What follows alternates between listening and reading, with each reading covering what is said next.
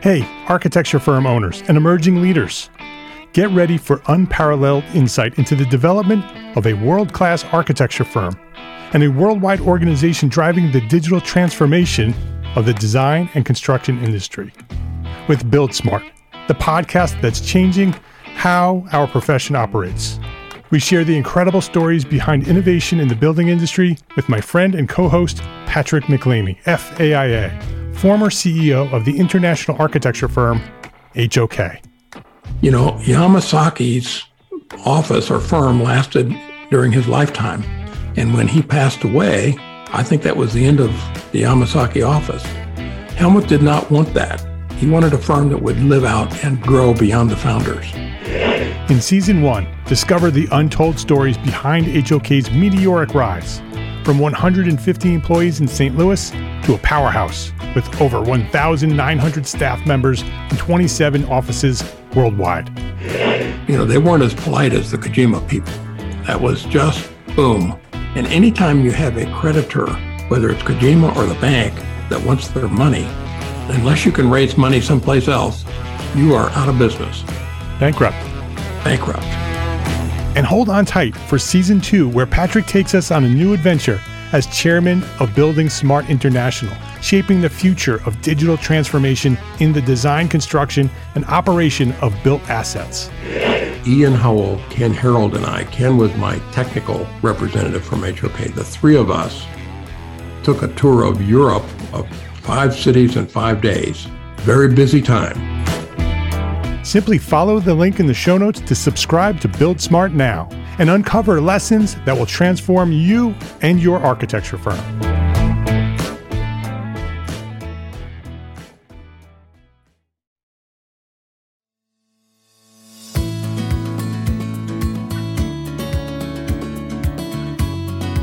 My name is Mark R. LePage, and you are listening to EntreArchitect Podcast, where each week I speak with inspiring, passionate people who share their knowledge and expertise, all to help you build a better business as a small firm entrepreneur architect. Greg Kochanowski, welcome to EntreArchitect Podcast. Hi, Mark. Thank you so much for, um, for having me here. I'm really excited to talk to you. Yeah, I'm excited about it too. This is going to be an interesting conversation. Uh, Greg is a partner and design principal at GGA Plus in Pasadena, California, and founder of The Wild, a nonprofit research lab focusing on the impacts of the climate crisis on in urban environments. Uh, with over 25 years of experience as an award-winning architect, landscape architect, educator, and author, Greg brings a wealth of knowledge and a holistic design philosophy to his practice. Um, that's a really brief intro, Greg. Just sort of give some give our listeners a little idea of who you are, um, because I'd like to ask you know ask you where you've come from. What's your origin story? So go back to where you discovered your passion for architecture, and you know maybe talk about who or what inspired you to become an architect, and share that story to where you are today. I, thanks so much. Um, yeah, you know, I didn't know I wanted to be an architect. um, I totally fell into it uh, I was I was a kid who loved art, loved drawing, um, loved math, but everybody associates math with architecture, right. but I never really did. Uh, but anyway, I um, I had no idea what I wanted to do when I got out of high school, zero, and I went to art school actually because um, that's all I knew how to do. And while I was there, I was um, I was my stepfather is a sort of a renaissance man, sort of a contractor in every sense of the word, um, can kind of do anything with regard to building. And I just became fascinated by that and thought, okay, well, maybe that's something I can do. I could, I was interested in building, maybe, whatever, just creating. Right. And so um, went and got a degree in structural engineering because I thought, well, that's what architects do, right? Or you, that's kind of what you would do. And I realized when I when I was there that there was no creative outlet in my traditional sense. And so then I, I started slowly learning what architects might be, um, or what what a career might that what what a career might look like in the built environment. And um, went and got an undergrad degree in architecture at Temple, and then left and um, decided to take a little bit of a break uh, and I mean, Temple was an inspiring place for me because it it showed me not only it's about design, but it's about ideas, and that architecture is really about um, sort of interpreting the world in which we live, and so and the people that occupy these places and their cultures and everything like that. So that really broadened my understanding. But when I got out of undergrad, I worked for a sole proprietor over his garage drawing houses in Western Massachusetts, and um, it was like the best experience ever because I got to do everything. Um, it was all hand drawing at that time. We had electric erasers and we had drew on mylar, and it was fantastic. Um, I remember those days. It was just. I still miss it. I still miss the smell of like burning erasers. yep. I know that smell immediately. so, um, and then and then took another job at a, at a sort of middle-sized, more corporate firm that did more commercial kind of work, and then decided, you know, I really want to go. I really want to go back and explore ideas, um, and so then went to grad school at UCLA. Came out west because it was totally different from Boston, which is where I grew up. So I grew up mostly on the East Coast, um, and coming out to the West Coast scared the heck out of me um, when I first visited the school, and I thought you know what, being scared is a little good. It's something totally new for me. And it will make me grow in different ways that I didn't know I could grow in. So I hated LA the first year I was here. And, um, and I think mostly because it's so different. I miss my family and everything. But now um, I can't imagine being anywhere else. And uh, partly what I really fell in love with and what I fell in love with at, at grad school was um, if you're not aware of LA, if you've ever been to LA, everybody thinks of traffic, you know, traffic and celebrities. Um, but it's really this, um, it's one of the most authentic kind of mixing pots, melting pots that exist in the United States um, with really deep culture and really deep history of people and landscape. And we have real wildness and wilderness that just cuts right through the city with regard to the Santa Monica Mountains and the Hollywood Hills and the San Gabriel Mountains. And so that juxtaposition of a kind of a really one of the largest metropolitan centers in the world with this also kind of um, real sort of uh, sort of wildness, wildlands that exist right there that you can escape from in like literally five minutes go from the city to those literally within five to 10 minutes is was really inspiring for me and just made me think of an, an urbanism and cities in a totally different way. And it, and it, it, um, it really drew out my passion in landscape, which I never knew I had. And so, um, after grad school, I, you know, I took some jobs again. I took another job with a sole proprietor working out of his garage. and, um, and I just, I mean, like the small firm was like an immediate, you know, it was just myself and this other guy. And we were fortunate enough to be part of a competition for Staten Island to rethink um, Fresh Kills landfill. And so that also sort of bore out this other passion in landscape. And so that's carried to the current day where I then was working at um, a few other firms, but the most significantly was Rios before GGA, um, for about 14 years, in which it is a landscape and architecture firm. And so I really pursued my passions there and learned a lot. And now I've taken that to GGA as design principal. I've only been there for about seven months now. We're in early part of 2022. And, um, uh, and, uh, and really thinking through um, what it means to practice with this, these ideas and bringing that to the firm and expanding upon what we've already done, which is a very human centered practice focused on um, disadvantaged communities, really thinking of architecture as a social act, um, and thinking through kind of a holistic form of practice where we really embrace the whole person and the whole site and the whole environment. And so that's kind of where we're kind of going. So um, really excited of, of what's to come and and uh, and and working with some really wonderful people and wonderful clients. So that's kind of where I am right now. And you're relatively new at GGA, right? Yeah, it just uh, just started last June, um, and it's uh, like I said, it's a it's a, it's a firm. We're, we're relatively small. You know, we're we're comparatively in LA. There's a lot of different small firms. There's it's different than in metropolitan Chicago or New York, which is dominated by the sort of larger um, sort of institutional firms. Um, we have those here too, but it's a lot of small startup firms. And so for LA, we're actually a good size for one of those firms. We're about 30 to 8 to 40 people, somewhere in there. Um, but we, um, we, we work across, like I said, affordable housing, transitional housing, permanent supportive housing for homeless, a lot of homeless and social issues, uh, uh, dealing with trauma informed design, which is a really interesting way of thinking through the whole person and people who have gone through enormous amounts of trauma, um, uh, either through homelessness or abuse, either uh, sort of dependency or physical abuse, and ways in which architecture and design can help that healing process.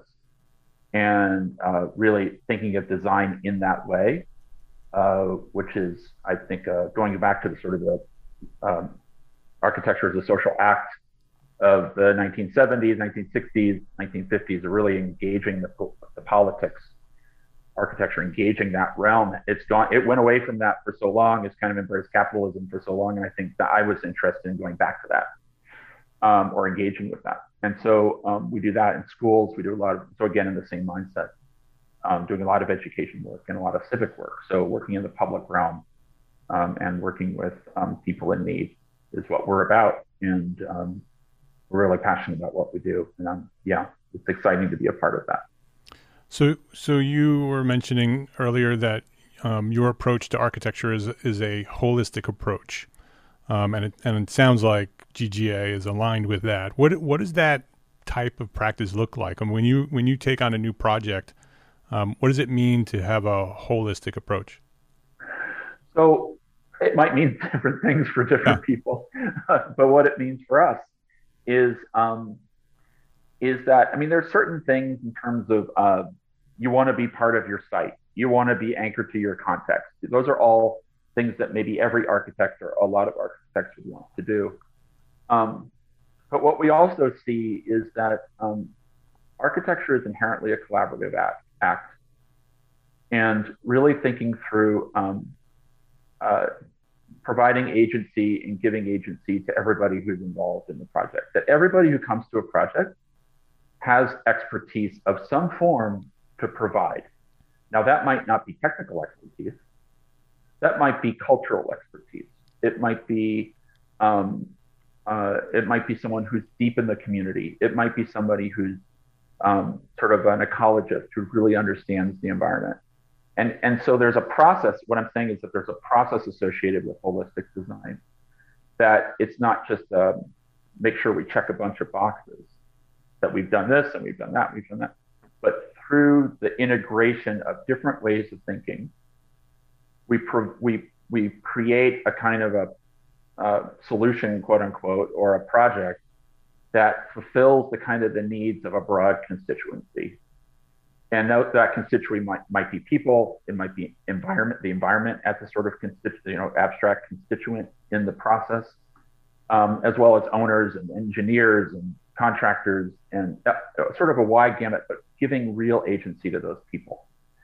And that level of inclusiveness and thinking of diversity, not again as a kind of a affirmative action, but a real leveraging of diversity. Um, is something that we're really interested in, and that's something that we see as holistic design.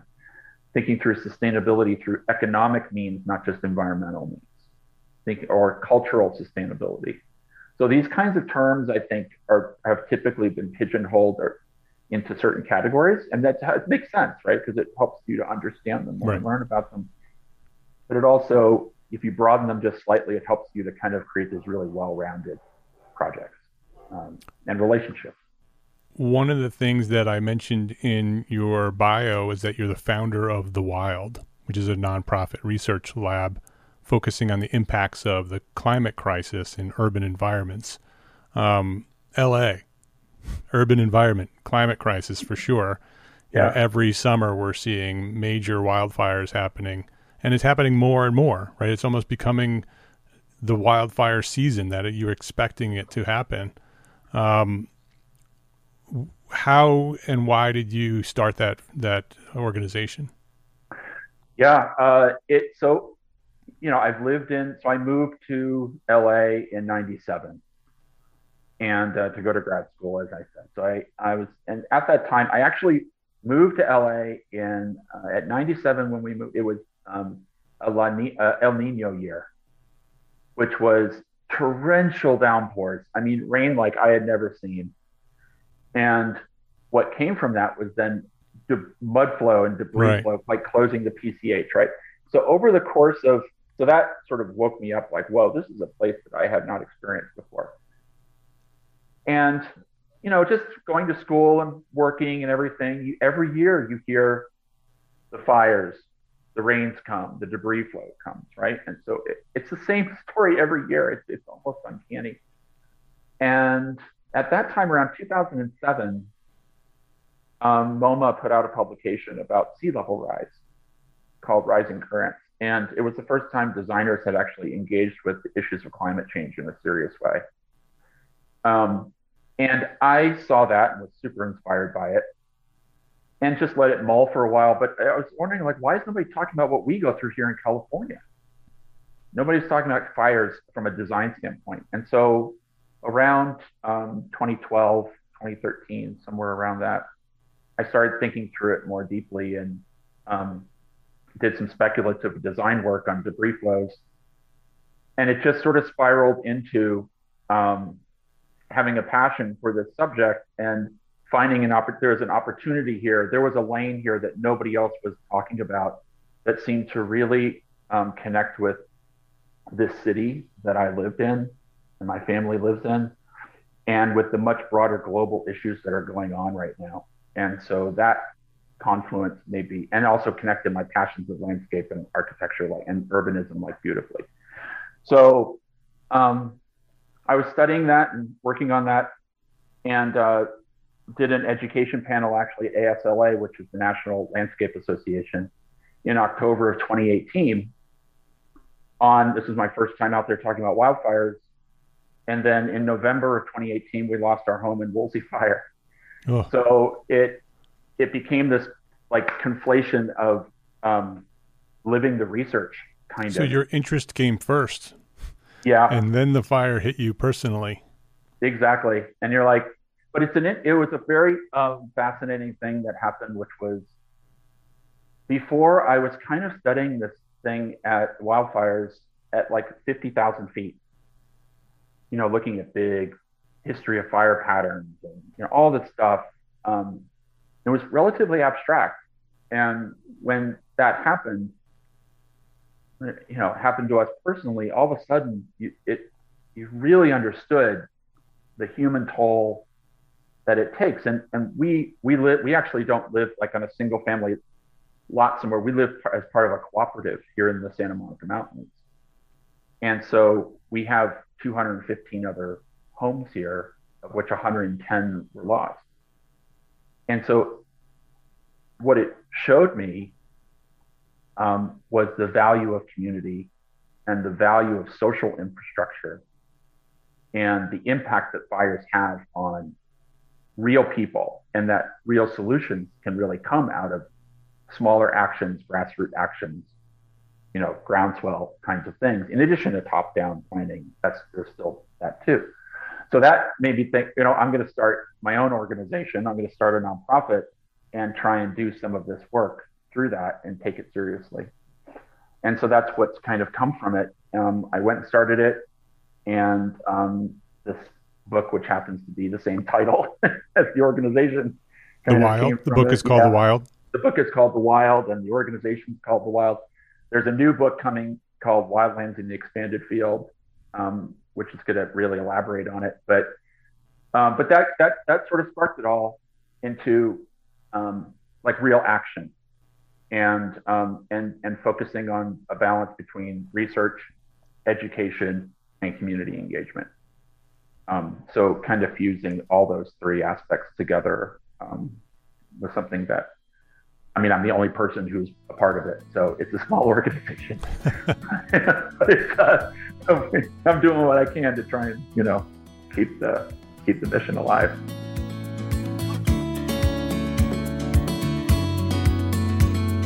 Let's take a quick break to say thank you to our sponsors for their support of this episode.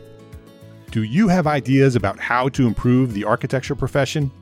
I know you do. If you're listening to this podcast, you definitely have ideas about how to improve our profession. NCARB wants to hear from you. Their ongoing analysis of practice study is your opportunity to shape the future of architecture. Share your experiences and insights from working in architecture and tell NCARB what you wish they would do better. This is your opportunity to let NCARB know what you wish they would do better. Your feedback will help guide changes to the National Experience and Examination programs for architects and impact what being a licensed architect could look like. Whether you're an architect or you work with architects, NCARB wants to hear from you. Make sure your voice is heard. Contribute to the analysis of practice study today. Sign up at ncarb.org slash AOP. That's N-C-A-R-B dot org slash AOP. ncarb.org slash AOP. This episode is brought to you by FreshBooks. There's a lot to love about being an entrepreneur architect, right? But trying to figure out your financials on your own is not one of those things. Luckily, there's FreshBooks, the all in one accounting solution that's built for business owners like us. FreshBooks takes all the not so fun parts of running a business from building and tracking invoices to managing online payments to organizing expenses and automates them with features like the new digital bills and receipt scanner saving you up to 11 hours per week in the process. 11 hours. FreshBooks has your back at tax time too. It's almost tax time. With a ton of reports to choose from, you'll know exactly where your business stands and you can easily hand the keys over to your accountant so they can take over when it's time to reconcile everything for the year. Try FreshBooks. Try FreshBooks for free for 30 days. No credit card required. It's free. Go to freshbooks.com slash architect. freshbooks.com slash architect get started today. That's freshbooks.com slash architect. So, what will you do with your 11 more hours each week? This episode is brought to you by arcat.com. We all have that one story, that one project that had such a unique situation that it required a solution that you had rarely considered before. We share these stories in private professional circles with our friends and our colleagues, but there has never been a collection of these stories of conflict and triumph all in one place until now. Detailed is a podcast series that features architects, engineers, builders, and manufacturers who share their insights and expertise as they highlight some of the most complex, interesting, and oddball building conditions that they have ever encountered, and the ingenuity it took to solve them. Join host Cherise Lakeside, aka CSI Kraken, a senior specifications writer at RDH Building Science, as she uncovers lessons learned to help you navigate similar challenges that may arise in your next project. Detailed, an original podcast by ARCAT. Listen and subscribe right now at arcat.com slash podcast.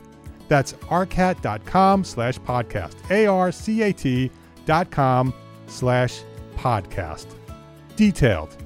Every building has a story. Please visit our sponsors today and thank them. Thank them for supporting you the EntreArchitect community. So, so what what does the organization do? What what is the why did you launch the Wild, and what's what's your objective? Well, the objective is primarily to again provide a um, a, a, a, a resource and um, for education first and foremost, but also a resource for forward thinking and connection around this for communities. So what I have done is have been involved in um, mostly right now because it's relatively early in its infancy. It's about you know three years old or so, two or three years old. So it's quite young. Um, but uh, getting grants to then do outreach and education with communities, engaging with fire safe councils and other organizations that are out there that are on the ground that may have more of a research, um, meaning more of a um, scientific approach to it or a policy based approach to it. And that what I help bring to that is visioning and um, and helping them think about what they could do with that. Uh, as well as um, I'm working with, um, well, hope to be working with, but engaged with the Southern San Gabriel Valley Council of Governments, um, which is a kind of a clearinghouse for all these, like, uh, I believe it's 32 cities that sit along the base of the San Gabriel Mountains who are undergoing wildfire on a constant basis. And so, working with that organization, getting in touch with smaller cities um, that each each individually has their own problems and trying to um, work both at a kind of broader education level and then at a local level to find solutions for them. A lot of this is about education. Um, a lot of that is just having conversations and um, showing people both what's possible, but also that these are, as you mentioned earlier, like fires existed in LA before LA existed. Right, right. They're part know? of the natural process, right? Right. It's these are landscapes that are meant to burn, and they've burned for millennia. And um, what we're finding is both climate, the climate crisis has exacerbated that, but also that through housing policy or lack of housing policy and affordable housing, a kind of a housing crisis, kind of cultural economic crisis, people have pushed hard into these areas and through the juxtaposition of development and people more and more in these wildlands, fire then gets exacerbated and really burns more. So it's that, um, you know, how do you stop that? I don't know if you do. Uh, there's lots of questions like if communities burn down, should they be able to be rebuilt? Um, like ours, and we rebuilt. And so those are very hard political and economic and cultural questions that ha- you have that um, you talk about where where would people go in LA if they can't? I live here because I can afford to live here in LA. I couldn't live somewhere else in LA. It's too expensive for me. So where else would I go? And so there's an equity issue with all of this too. And uh, so it's complicated, but I think that's what makes it really rich and um, sort of fertile territory to talk about. Is that it's not just about ecology. It's not just about science or policy. It's about people and people's lives and um, then the lives of wilderness and wildlife and everything else. So it gets back to this sort of, as we talk about like climate, the climate crisis, architects aren't going to solve it. Landscape architects aren't going to solve it. Mayors, governors, presidents aren't going to solve it. It's going to take a collective, holistic uh, attitude and process to really get at these issues because they are broad and, and multivalent. Yeah. So, so it sounds like the the wild is really an opportunity provides an opportunity to to learn, right? So it's a place where people can learn about what is causing this, and and um, and and it gives a place for the dialogue to happen, right? To have the conversations to happen in order for people to not only learn but to to figure out some solutions to either uh, live with fires or you know eliminate the fires or reduce the fires. Um, from it from an architect's point of view, right? You're list, you're talking to thousands of architects right now. What can we do um, to you know if if we're in a region where things like this are happening? Um, if not, we're probably in a region where other things are happening. Yeah. Uh, what can we do as architects to you know either contribute to the conversation or help solve the problems so we are trained as um, i think we as architects are uniquely trained and i would lump landscape architects into that a little bit but yep. you know but i would say we're uniquely trained to address these issues and provide our skill sets to these problems and so you have scientists, you have policymakers, um, you have communities who don't who don't have and not I'm not disparaging. It's just that there's a training that we go through, and there's a way in which we're trained to synthesize information, take complex information and synthesize it and push it back out into a kind of a vision I'm not saying a design, but even just a, um, uh, a way of representing the material that helps show possibilities within it. And so I think as small firm architects or architects in general, um, there's a lot of, as I was saying earlier, um, a lot of the real solutions I think are going to happen at the ground level.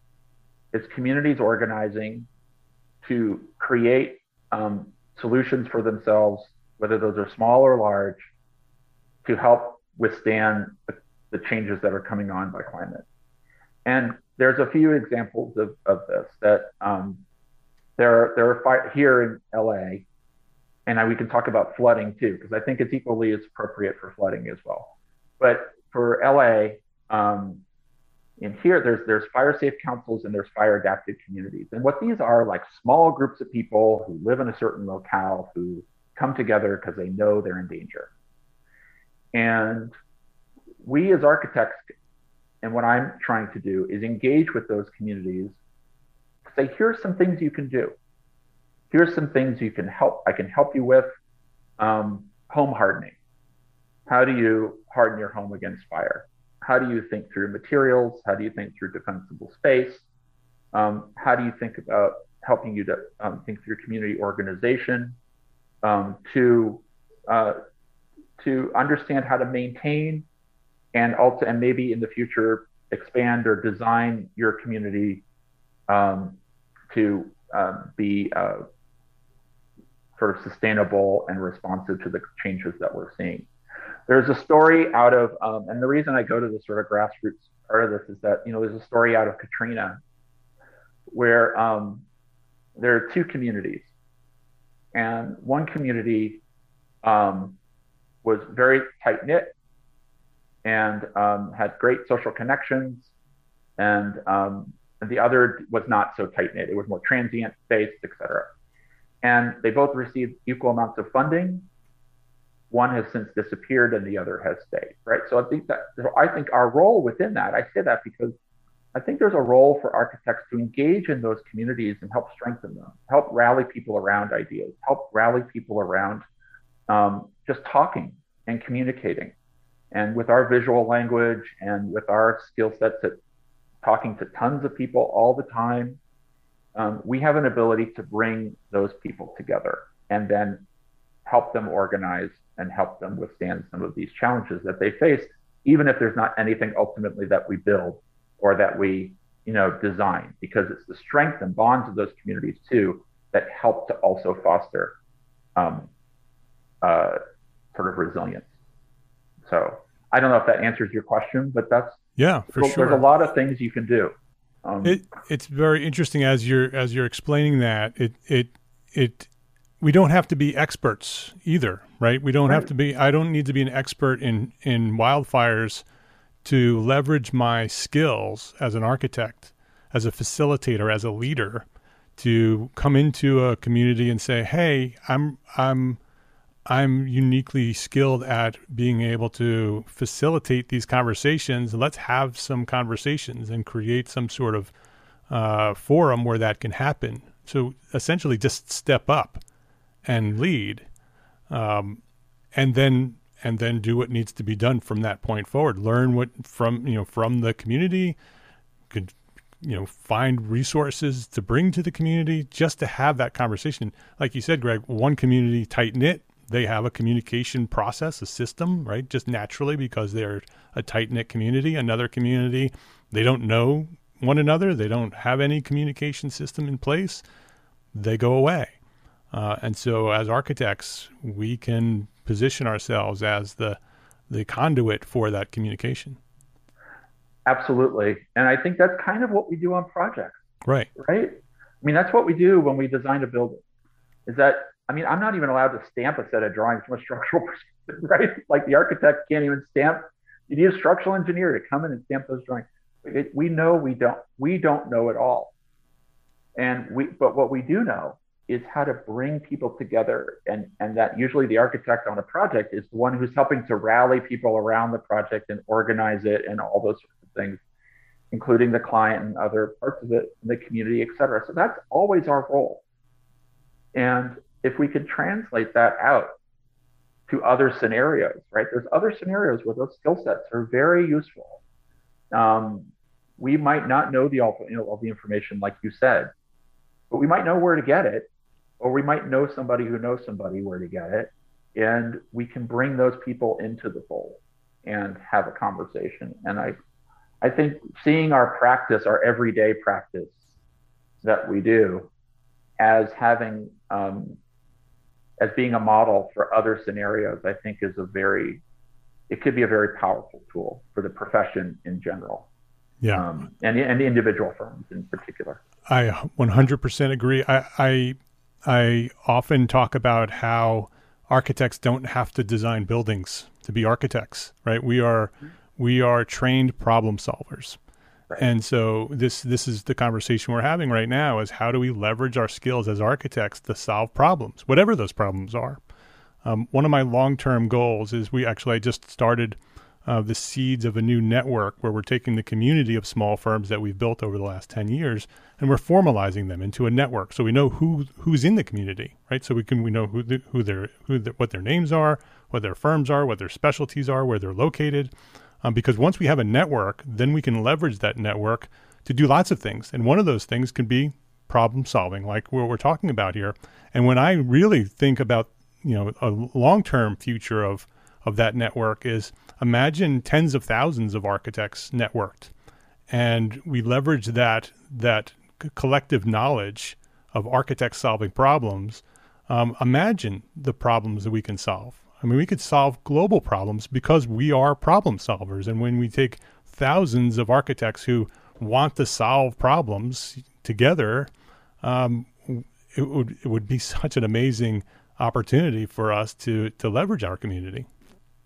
Absolutely, and think about if you just if you just expand upon that just slightly, just even a, an inch, and say you network those architects together and the networks that those architects are connected to get networked together. Right. Right? That there's a there's an exponential because those the ability to solve those larger problems is through that mass connection you know interconnectivity that you can draw from and pull from to kind of so i think there's really that's a really powerful idea you have and i, I agree with you completely um, that there's there's ways in which um, I think sometimes uh, architects get caught up that we do buildings. Right. We don't do buildings. I mean, we do buildings. You know, yeah, sure we do. we do. But we, we can do, a lot more than that. Things. We do a lot of stuff, and and I think you're you're you're you're phrasing it as um, as problem solving is exactly right. That's essentially what we do, and uh, we just it just happens to materialize into some built form um, but it could materialize into other forms. And and I, I think that's a powerful, maybe, notion and and lesson, I guess, for for those who have been practicing a long time, and also to people who are coming in new into the profession. Yeah.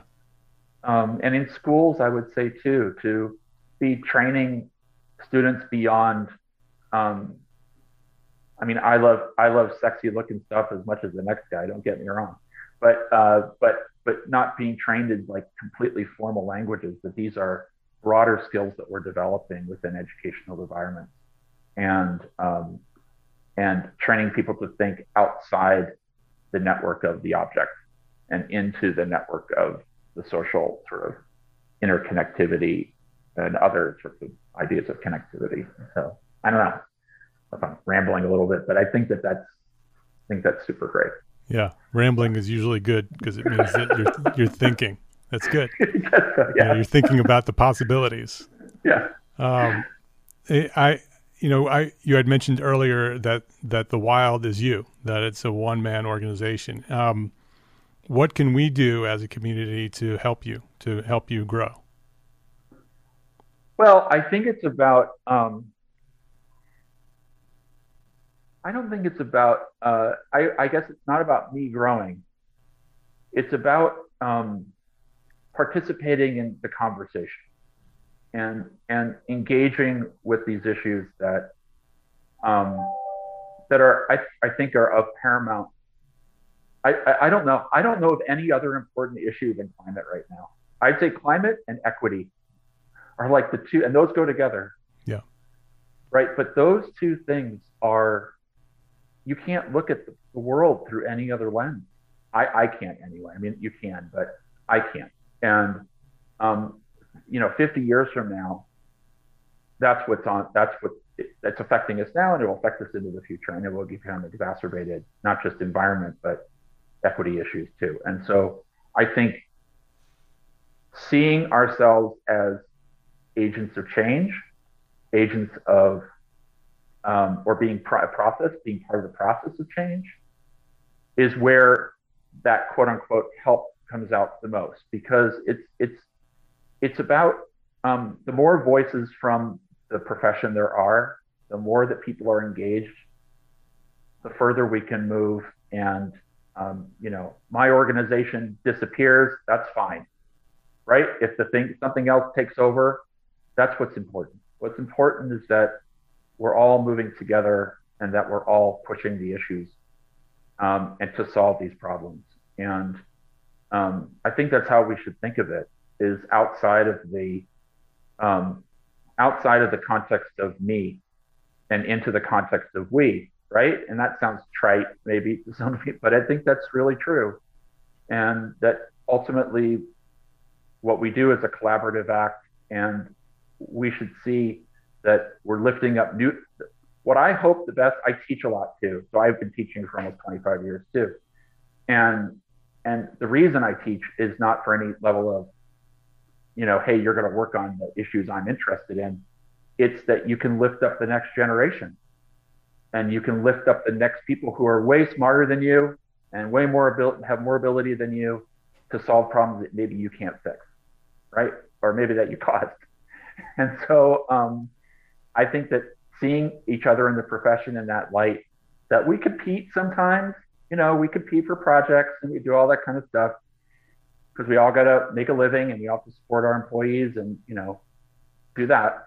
But, but ultimately it's about lifting everybody up and, and supporting each other. And if I see that you're trying to do something, well, I'm going to help you. Right. And if, and if you're doing it better than I'm doing it, then I'm going to, then I'm going to help you out because that'll go further than what I'm doing right now. I know I just think that way. And so um, I, I guess my my largest, my biggest answer to your question, I'm sort of, but would be get involved, get going. You know, if these issues are important to you, engage, or whatever issues are important to you, engage. Um, because the role of the we're we're not um, I guess architecture as a profession is not um, and we all you know we all get frustrated. What do they want me to do? Just draft up the set? You know we we we we understand our value is more than drafting services. But I think it's also our our um, our role is also to uh, is to I just lost my train of thought. But our role is to is to kind of um, is to is to be a force for change in in the world. And I I think that you know I, I go back to the 60s and 70s not because I was born in 1968 and you know that kind of thing, but uh, and to go back to some idealized state, but the architecture architect as a Renaissance person. Ideal that's how we start with we started right, right? architecture was like and and thinking of our profession that way and we're engaged in the real issues of the day i think is i don't know just what inspires me and I hope inspires others. I don't know if I even answered your question, but you did. Uh, you did. Yeah. And and and I usually ask that you know that final question that everybody who's a listener knows. You know, what's one thing that a small firm architect can do today to build a better business for tomorrow? But I think that question, the answer that you just provided, is a great answer to that. Like, um, what can architects do today? I mean, a, a step up and lead, and and support one another. And you're talking to to the right community here because the EntreArchitect community, this community of small firm, you know, entrepreneurially minded architects, um, are extremely collaborative and sharing and and uh, supportive of one another. Um, we're actively trying to change that in the profession, um, and so it's it's great to hear you say that because that's resonating with the people that we're talking to right now. Um, that if there is uh, a strength that you have, share it with others, and if you um, see someone with a strength, support them, and figure out how you can, can contribute to what they're doing. Because when we come together as a community, we all become better, uh, and the pres- and the profession grows, right? And and with the profession growing, the world benefits from that. Uh, and so it's a it's a great answer to that.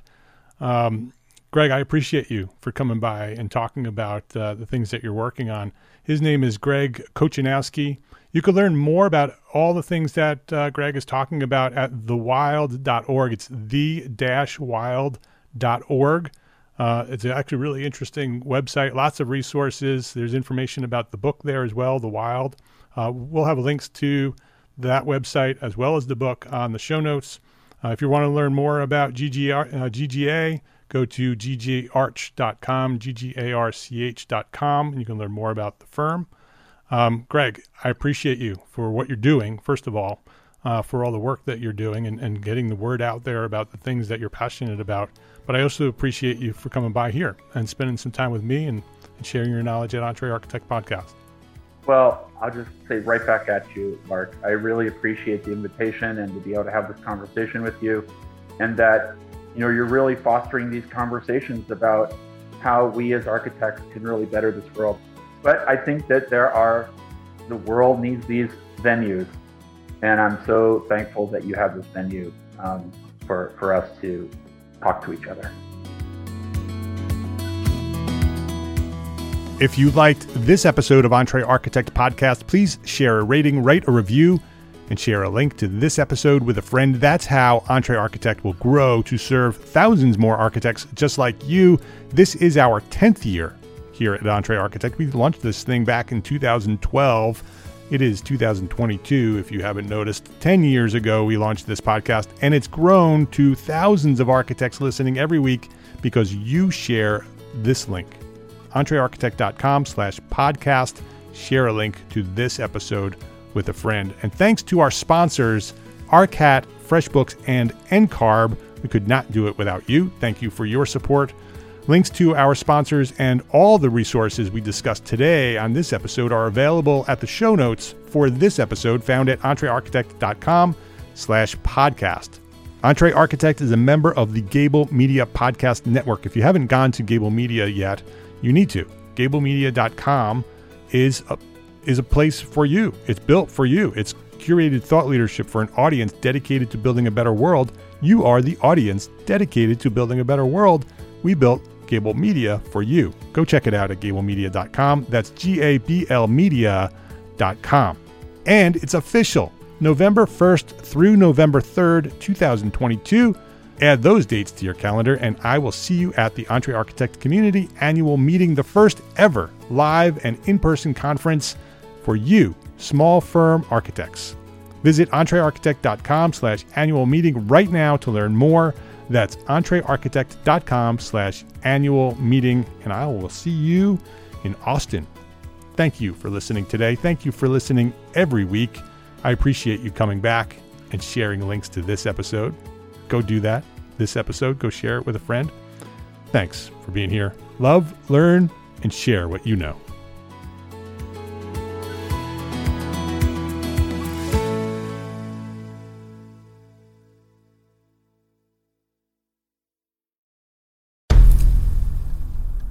I've mentioned it to my family, but in terms of telling people like, oh yeah, we're doing this. I'm looking for projects. You got Yeah. anything? I'm, I'm not there yet because it scares the out of me. Dreaming of launching your own architecture firm? Well, buckle up for a wild ride with Emerging, the podcast that shares what it's really like to start an architecture firm. Where do we begin? We don't even know what type of business to formalize as. Is it an LLC? Is it an LLP? Like, how are taxes? I mean, the list is astronomical. Season 1 featured founders Jeffrey, Lexi, and Chris, owners of Level Studio Architecture, are your fearless guides on this unfiltered journey from napkin sketches to a thriving studio. One evening, stumbled into one last dive, we sat at the bar and pondered our postgraduate futures. Amidst the conversation, a napkin became the canvas for our aspirations, sketching plans and milestones, sealing our heartfelt commitment and shared dreams.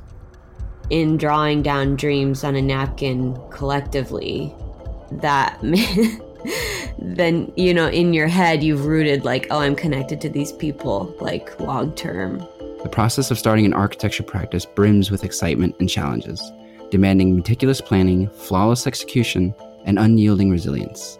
I kind of hate the term because it's so overly used, but I think everybody knows imposter syndrome, and I think it's it's so real to this day. I, I I don't know if it's with everybody, but with me, I'm always questioning like, us, can we do this? Are we ready to do this? Are we prepared? Can we do it? Did we just decide a name? We did it, guys. Oh The my one that god! came out of nowhere. Woo! It came out of nowhere. I liked it. I saw it. Ready to turn your aspirations into reality? Follow the link in the show notes to subscribe to Emerging and chart your own path to architectural success.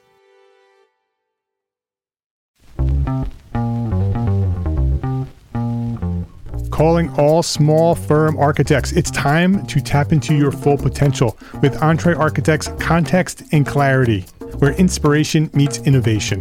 Hey, it's Mark R. LePage, founder of Entre Architect, and I'm inviting you to join my two favorite co hosts, Jeff Echols and Katie Kangas, as they bring together authors, experts, and thought leaders for electric conversations with entrepreneur architects around the globe.